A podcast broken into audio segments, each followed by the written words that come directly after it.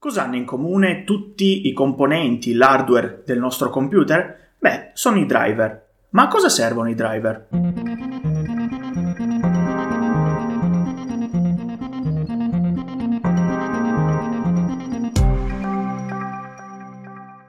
I driver sono dei piccoli programmi che servono per far comunicare il nostro sistema operativo, quindi Windows 10 o Windows 8 o Windows 7, quello che abbiamo, con i nostri componenti. Funzionano un po' come un interprete. Questo perché il sistema operativo Windows non conosce tutto di tutti i dispositivi presenti al mondo e quindi usa questi driver per tradurre le istruzioni generiche di Windows in comandi specifici affinché l'hardware possa capire ed eseguire quello che il sistema operativo gli sta dicendo. Senza il driver corretto il dispositivo non funzionerà correttamente.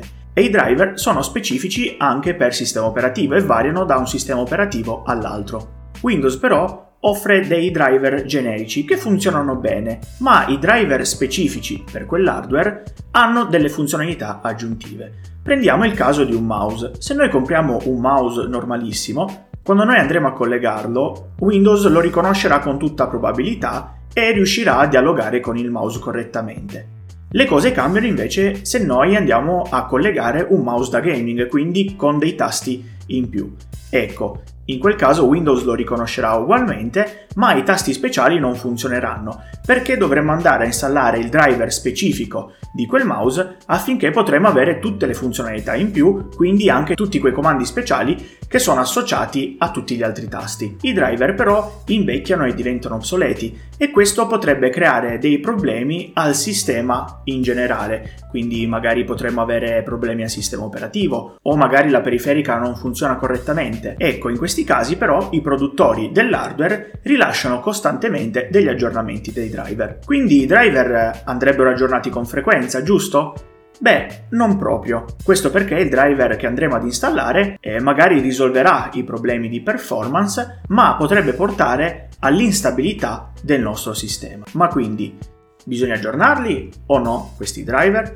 La risposta sarebbe no, ma ci sono delle eccezioni e adesso vi spiego meglio. Anzi, vi do quattro consigli. Il primo consiglio è una regola generale. Se non è rotto, non aggiustarlo. Ciò vuol dire che non andremo ad aggiornare il driver solo perché è uscita una nuova versione, quando in realtà il driver che noi abbiamo installato sul nostro computer funziona correttamente. Questo perché aggiornare ogni volta che esce un nuovo aggiornamento del driver potrebbe portare, come detto prima, all'instabilità del nostro computer. Il secondo consiglio è aggiornare i driver se Windows Update ce li segnala come importanti. In quel caso potremo andare sul sicuro perché vuol dire che sono già stati testati sul sistema operativo e non comportano un'instabilità del sistema. Il terzo consiglio è che se veniamo a conoscenza di alcuni aggiornamenti dei nostri driver, beh, prima dovremo assicurarci che, il, che siano stati già testati e che sia stabile questo aggiornamento. Questo discorso vale più che altro per chi usa il computer per gaming, quindi chi ha ad esempio una scheda video.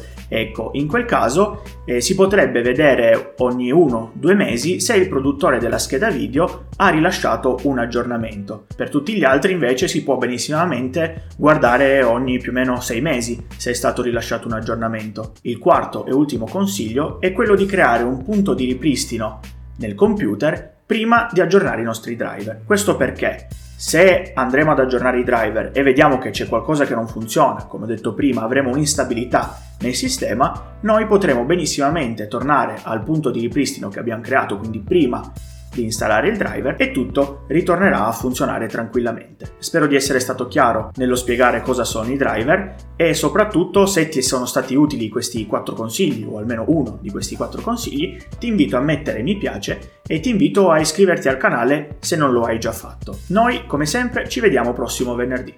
Ciao!